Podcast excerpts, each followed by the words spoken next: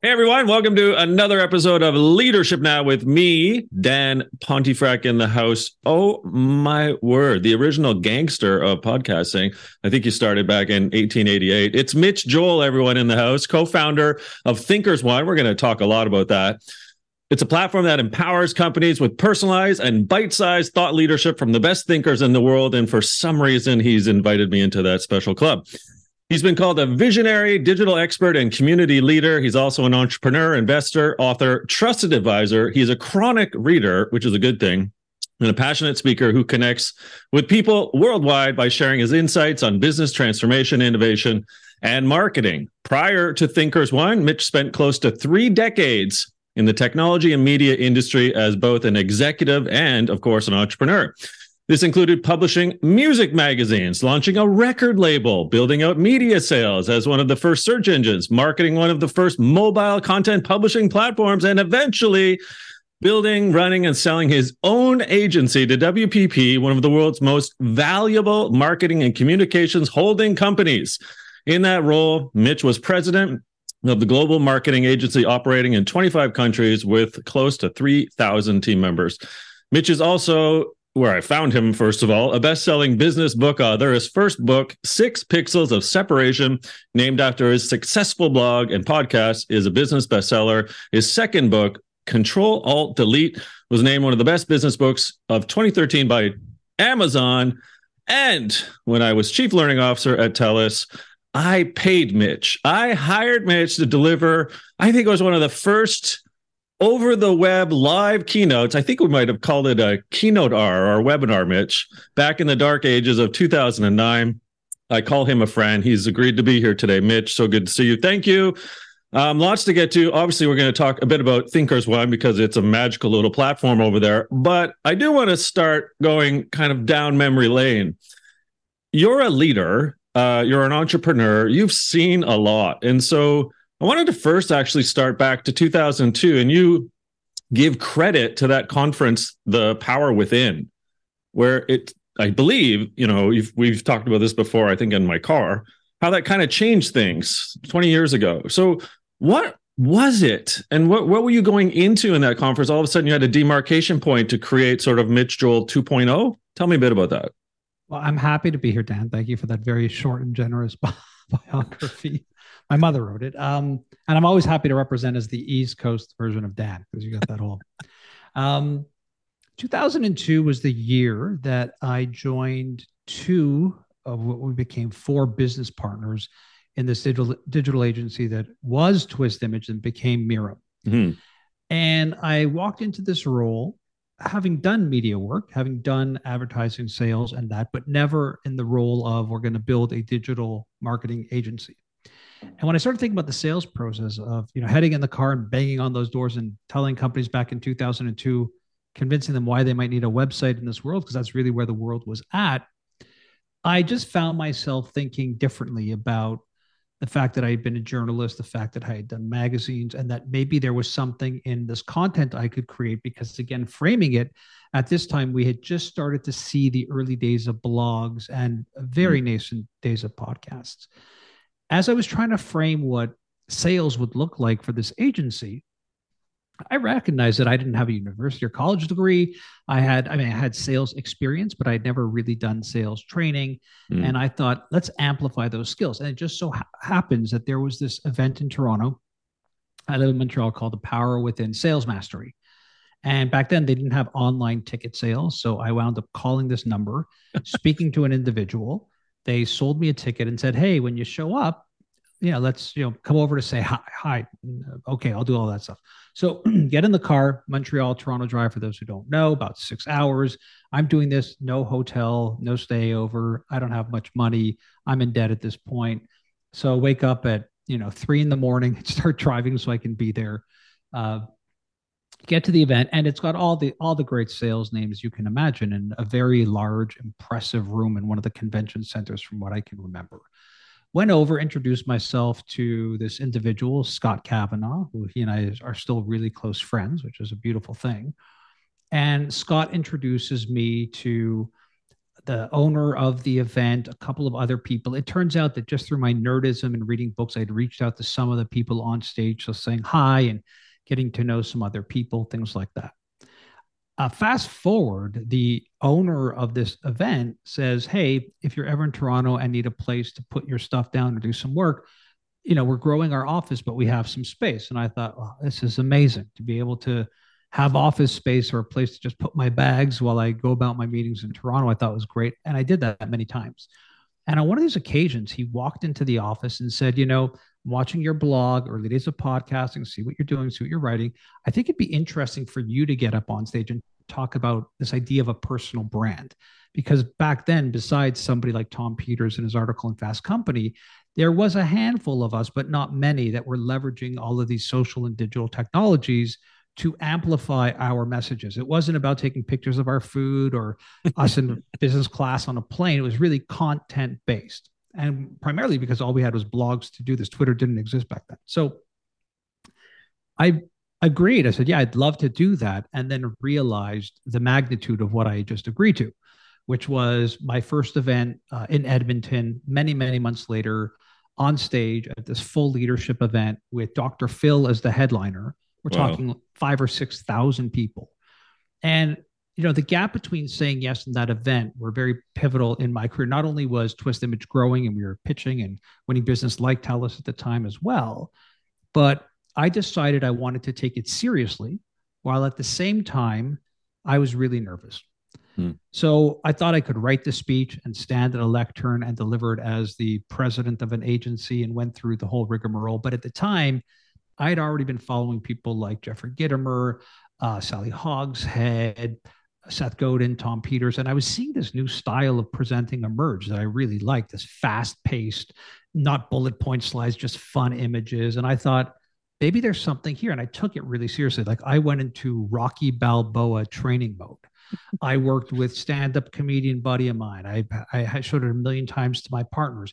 We had presentation coach. I I went to um, what's the weekly event that they have for speakers all around the world? I can't remember. Toastmasters. Toastmasters. I had a friend who was at Toastmasters. She invited me to come and show it to to their audience and get feedback. And you know, even flying to Edmonton, I was, you know, I could have easily gotten off the plane and gotten back on, gone back to Montreal because the anxiety level was intense. But I powered through it and then the irony of these events is when you're done presenting on stage, they bring you to this area where you're supposed to sign books. I didn't have a book at the time, but the, the program for the event was a magazine that I'd written an article for. And there was a lineup of people to get my autograph and wow. take pictures. I couldn't believe it. And one of the first people to walk over was a representative of Speaker Spotlight, which to this day is my speaking bureau. And she, Marnie, was saying, Hey, you need to meet. And, and I literally wound up getting my speaking bureau. That like it, it's just a whole bunch of things that led to an entirely different way to think about sales, content, leadership, and beyond. So that's my short answer.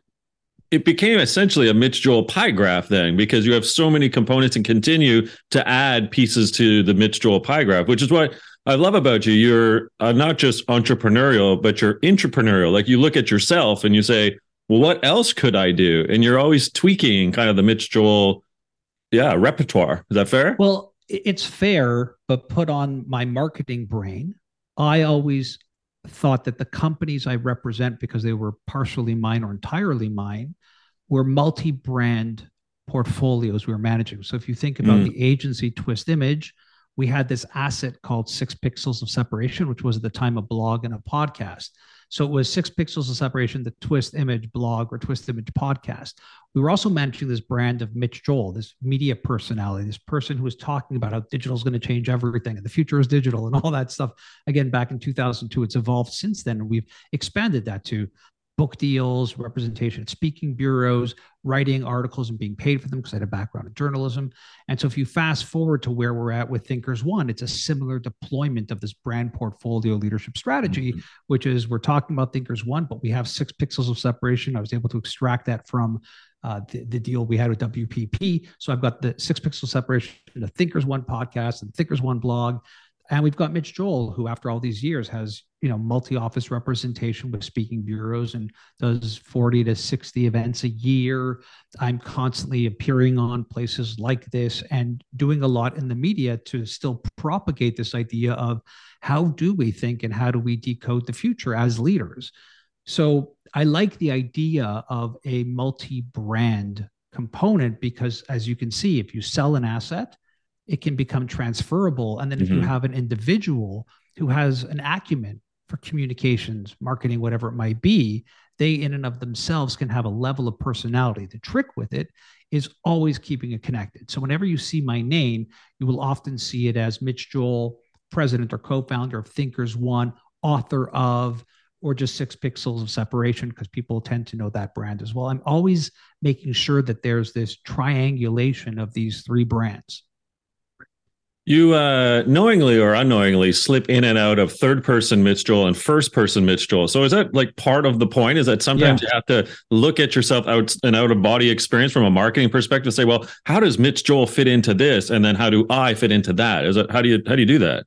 Well, it, it comes from my own personality. That if you can understand that there is a brand equity of Mitch Joel in the marketplace, professional speaker, podcaster, media personality, whatever it might be, that to me has to be different because of my, I don't want to have ego on that. Mm-hmm. I don't want it to be about me. So I'm always telling people who ask about where I'm at, I say, I try to be very personable in the content, but not personal, so that I can also have a bit of distance when I close the lights in the studio and I go home and I do the things I like to do from that.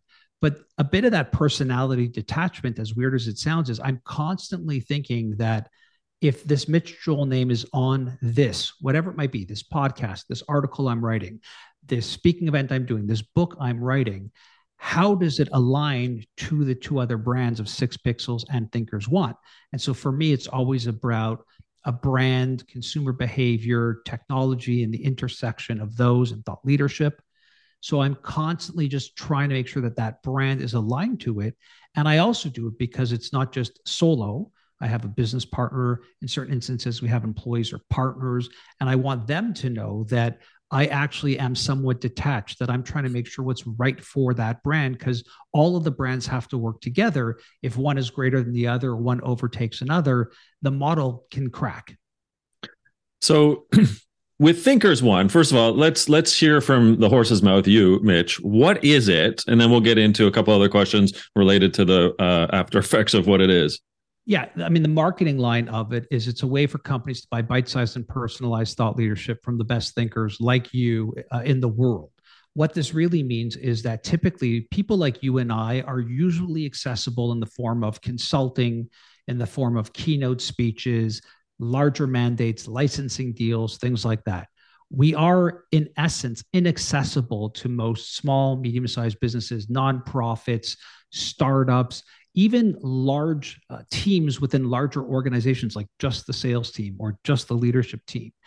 And my theory, as COVID kicked in and as more and more of us got very comfortable with video being as live and in the moment as physical, which is what we now have in this hybrid virtual remote world, that perhaps people like you and I shouldn't just be there at the big customer summit or the big industry association gathering, but can we make people like you and I accessible to everyday meetings, lunch and learns, gifts for clients, maybe even a personalized note for someone on the team who might like our work? This is the sediments of what Thinkers One was, but of course, technology had to enable it. So, using a platform like Shopify and a very customized marketplace platform, I reached out. We've got about 100 thought leaders, again, people like you on there who have three very unique and distinct products that they can sell. So, I like to think of Thinkers One as eBay, and that the thought leader is actually the seller on the platform. Mm-hmm. And it mm-hmm. enables the buyer, which is companies or individuals, to come in choose the thought leader or topic they like, choose what they're looking for, be able to personalize it through a form once they hit the order button, slap it on a credit card, and either have that thought leader pop into their meeting or provide them with some type of recorded video experience. So it's it's both synchronous and asynchronous depending on the product you take. And the way we make it more accessible is a couple ways. One is uh, hopefully by price point, so that we're not at the level of which we typically get for our consulting and keynotes and other activities. Two is length, so it's a bit shorter in time, usually in the 15 minutes ish zone, so under well under a keynote size. And then the third one is because of the e commerce engine, it really does have a line of separation between the thought leader and the client who would say things like, Can you make it shorter? Can you do this? Like, that's not what this platform's for. That's why they have their main or their core product. So that's what we're doing. And we're just trying to make people like us make meetings more engaging, make work better. Why? You look at Gallup, you look at Nielsen. If you see how how distanced most employees are feeling disconnected and disengaged from work one of the main reasons is they feel like they're not learning or growing mm-hmm. and i believe that thinkers one would is an ex- exceptional gateway for companies to make their employees more engaged and by the way it doesn't cut into additional time because they can run these in their regularly scheduled meetings to me, I mean, one of the things that I loved about it when you reached out and said, "Hey, look at what we're cooking up over here with Thinkers One," uh, I thought about it. I put my chief learning officer hat on. Of course, I'm a recovering one, and I I think about exactly where you're you, you had pointed out, Mitch, and that is the team member needs to feel connected if they want to be part of a culture. And what, ironically, I suppose, right, what COVID did was disassociate ourselves from others. And so what I'm hearing you say is that Thinkers One also has an ability to unite and actually create a culture if we're still going to be in these hybrid scenarios. So do you see Thinkers One as a way in which to bridge some of those gaps that have um, well, let's be honest, we're coming into the pandemic already and we're exacerbated by the pandemic itself? Yes, and and the and part is if you think about the model, I would beg others to say what other platform, maybe besides Thinkers One, works in all three formats a physical environment, a virtual, or a hybrid. So think about it. If everybody were here physically in my office boardroom right now where I'm recording, and we were having our leadership meeting, I said, before we go, we have a special video message for us, created uniquely for us by Dan Pontefract. Watch this. Or you were there live for 20 minutes, so asynchronous or not. Mm. That would be very powerful. If it's hybrid, it works. If it's virtual, it works. So the part that I think is magical about this is it satiates the biggest challenge that these chief learning officers or the L&D department or the HR department is facing, which is I can do a bunch of things, but most of them only work if we're all there in person or if we're hybrid. Like they have to then cobble together more than they had to. And the real thing is, and I surveyed people on LinkedIn, and you could see there was, you know, almost 60% of people on there, and several hundred of them were saying that they have more meetings than ever before, which makes sense. If right. you think about, we thought, oh, you know, because of no, we have more meetings because now we have to. Oh, I need you for 15 minutes. I'm not here. I'm physically not there. It's really a lot. And what's happening is, as as we know, is it's like the torso experience. You're not really getting what we need. And versus me walking over and grabbing a coffee with you and walking, we run into someone else. Every meeting or need becomes a 15, 30, or 60 minute or 45 minute block in your calendar. And so, with all that, my thinking, and it looks like the data is backing this up now, is that these chief learning officers, these L and D, these HR departments are really trying to navigate a world where people are going to virtually burn out more than they ever have. And so, again, what I think makes it unique is that it satiates all three moments, and that makes it really powerful because these chief learning officers now aren't trying to figure out, well, if it's a physical event, what am I doing to make this worthwhile? If it's a virtual event, what am I doing? If it's a hybrid, and that is right now what they're doing, which is a really challenging place for everybody to be. Mm-hmm. Yeah, it is. I mean, if culture is going to be your competitive advantage, you have to think about where your team member is at in terms of their uh, commitment to the organization and how, as learning officers, HR people, even executives, non HR, have to be thinking about well, what are we going to do to create these connections and if that connection can come at meetings at the beginning with a 10 minute live piece from me or you or some of the other thinkers, I think it does a wonderful way to say, oh, my leader's thinking about us differently. And there's some expert from the outside that they care enough about to bring in for whatever, 10 minutes, 12 minutes. And then it kind of kicks off a meeting or a roundtable or something. I just think it that's why I love it so unique. So, how are you seeing some of the success, uh, I guess, metrics or factors in how so far Thinkers One is going? Well, I'd amplify what you're saying. And also, what's beautiful about the platform, and again, it'll be expanding as we add more and more thinkers and different topics, is the fact that not only are you doing exactly what you said, but you can cater that message by depending on who you choose and the topics they have to issues that you are directly dealing with. So it's right. not this ambiguous, let's just have someone come in here and talk to us about random things. If you're thinking about, look, we're going through this massive digital transformation, maybe Mitch is your person. If we're thinking about how do we lead better as a team, maybe Dan is your person. Mm-hmm. So that's the other piece of magic to it. In terms of success, it's been really great. If I think about it oh. from the thought leader or the thinker side, they do this, they get the order, they fill the order, they show up, we'll create this video, and they get paid.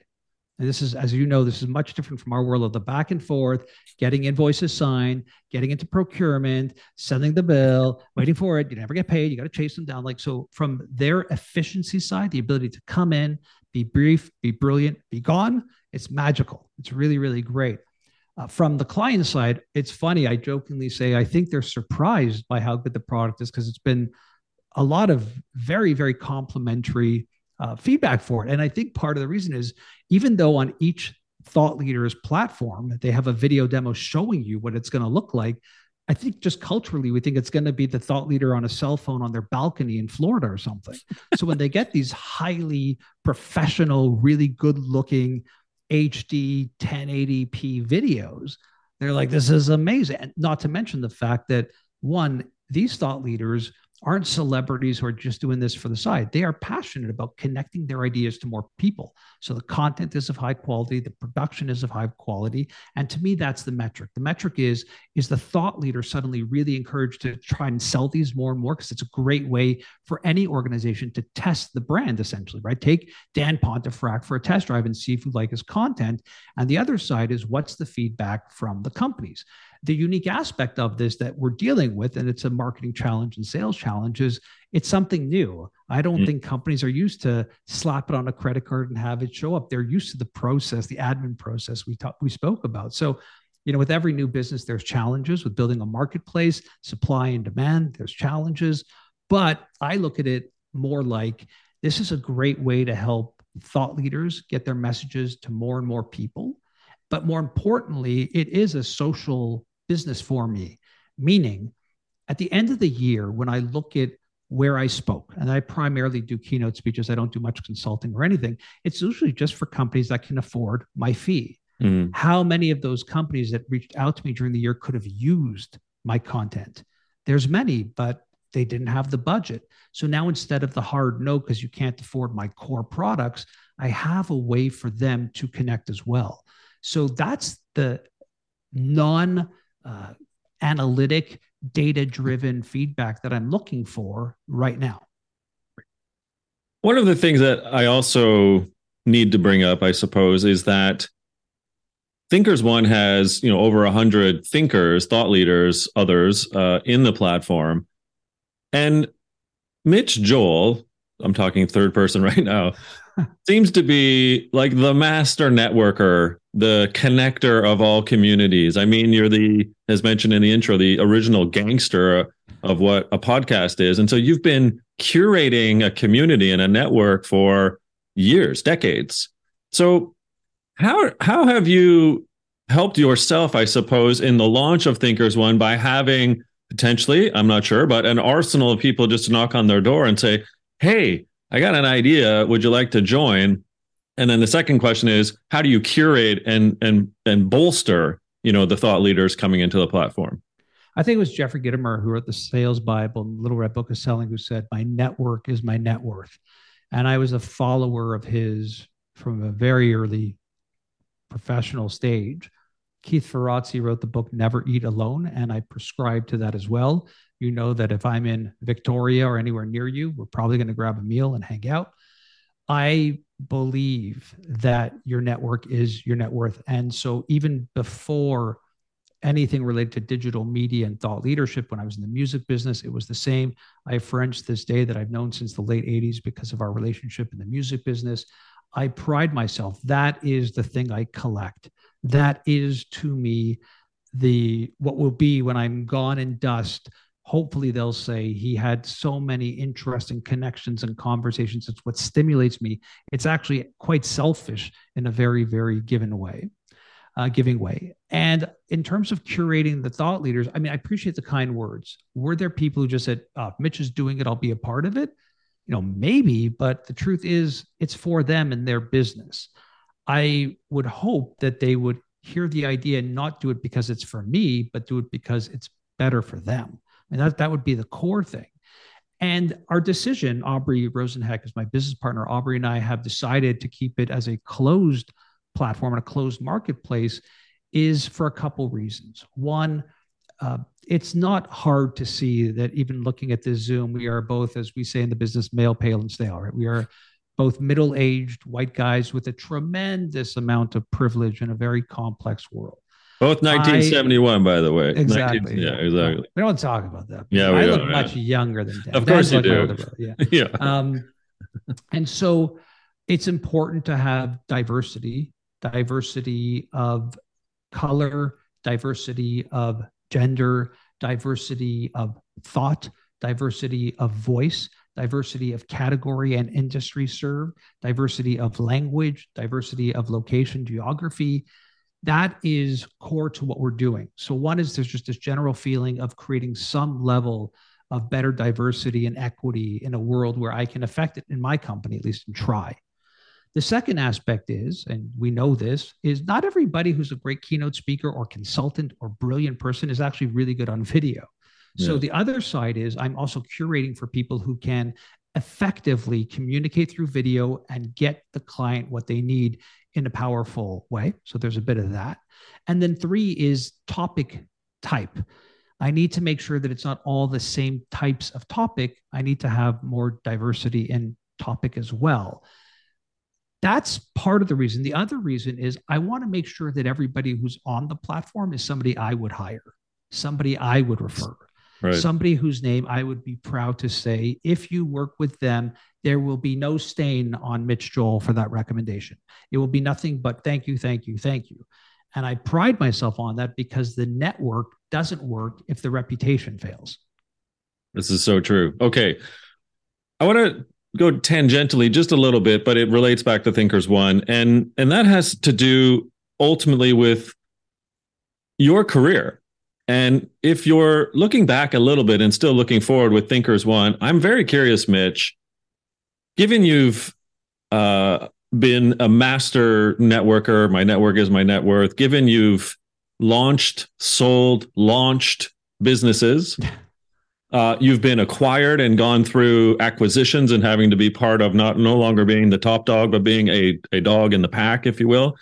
I'm just curious. So if you're looking back in the rearview mirror a little bit, what have you learned about us? And when I say us, I mean leaders and how organizational culture has shifted.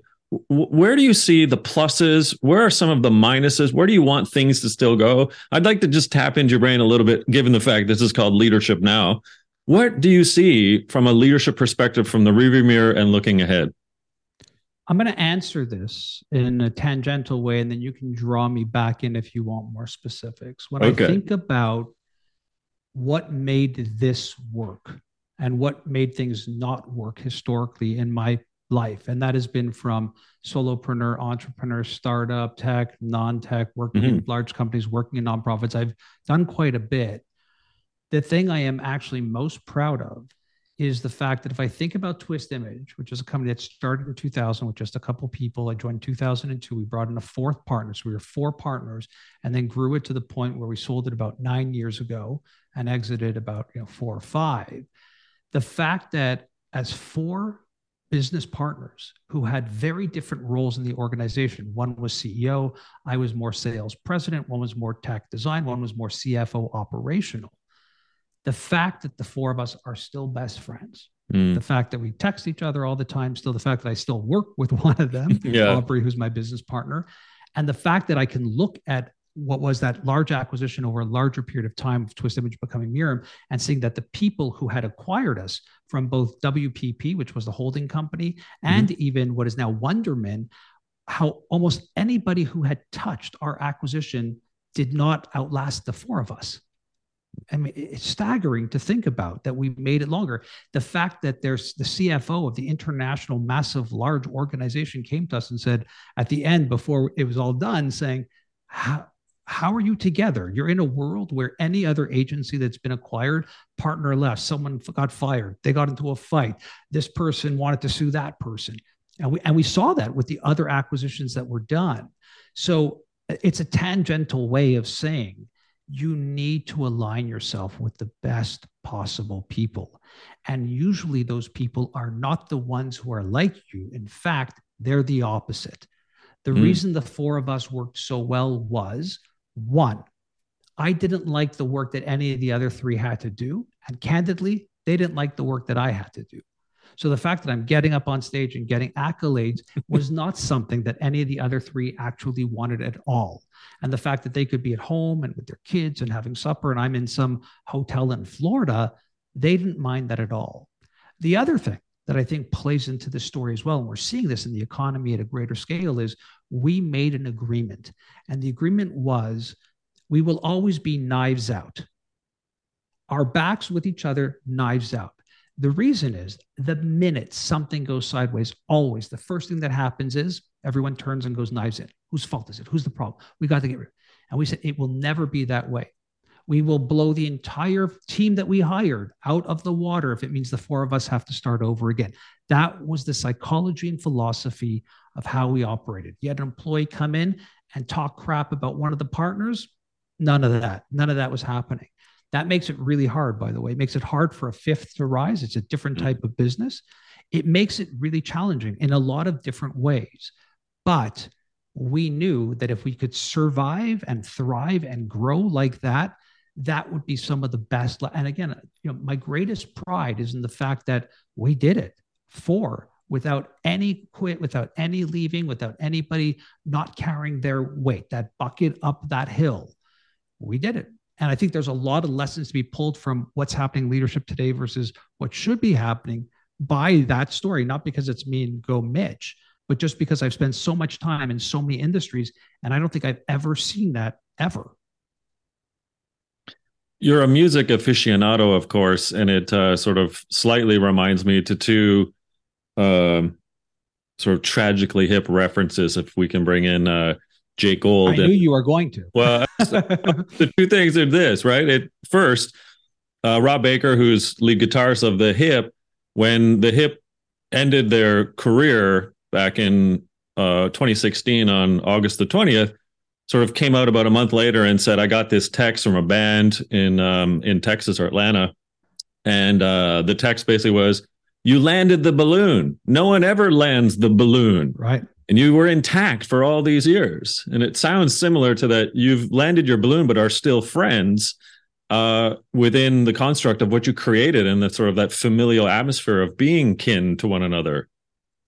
I spent so many years in the music industry, and some might argue I'm still there because I have a bass podcast that I do.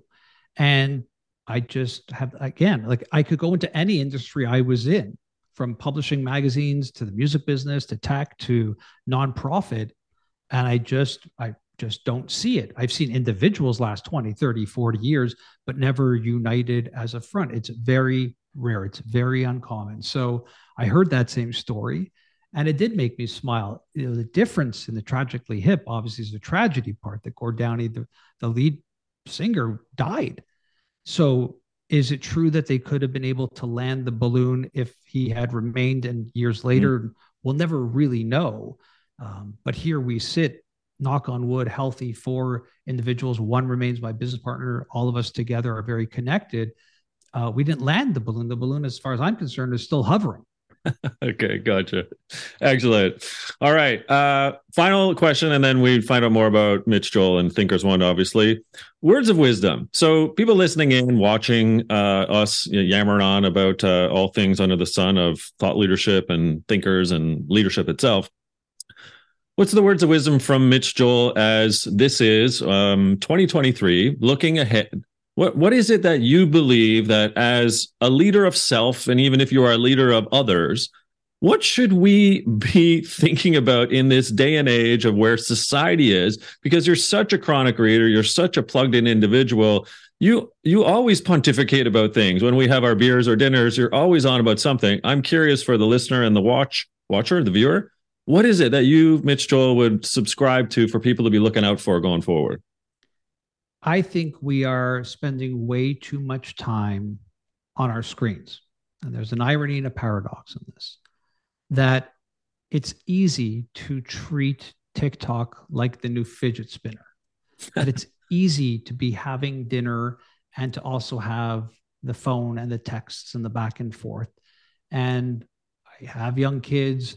I watch how they interact. It might be old man on the porch yelling, get off the lawn. but I really believe, really believe in what happens in our protein form. And I think that even this type of engagement, although we are technically connected, but not in our protein forms, that there still can be real and tangible connections. Meaning, I don't have a YouTube screen open here. I don't have my messaging. I've simply gone to the upper right corner of that screen and hit focus, do not disturb. That we need to be more present. As a leader, your team has never felt this disconnected, not even from you, not even from their teammates, but to the actual work that they do. So we have a real job, and the only way to create real connection is by being present. So I think we have a presentism crisis right now. And we don't even see it because we are so habituated to how we think we are working that I'll be on Zoom and my emails are going and my instant messages going, my Slack is going, and all this. And I I'm not going to argue here about if you can multitask or it's the nature of work today. I am asking and begging leaders to simply be present. They will remember this moment in time. They will remember every time. If you have a chance to meet somebody in person, you tell me what was more relevant. The last time, you remind yourself, the last time I was on Zoom with that person, what was that conversation versus the last time we sat down and had coffee, what was that conversation? Mm. I bet you there's a multiple of your ability as a leader to remember the physical one over that digital one. So we have to be very actively present in a world where the distractions are just everywhere. There's too much squirrel, Mitch. There's too much squirrel. I tell you that. I couldn't agree more. Thank you for that. Okay.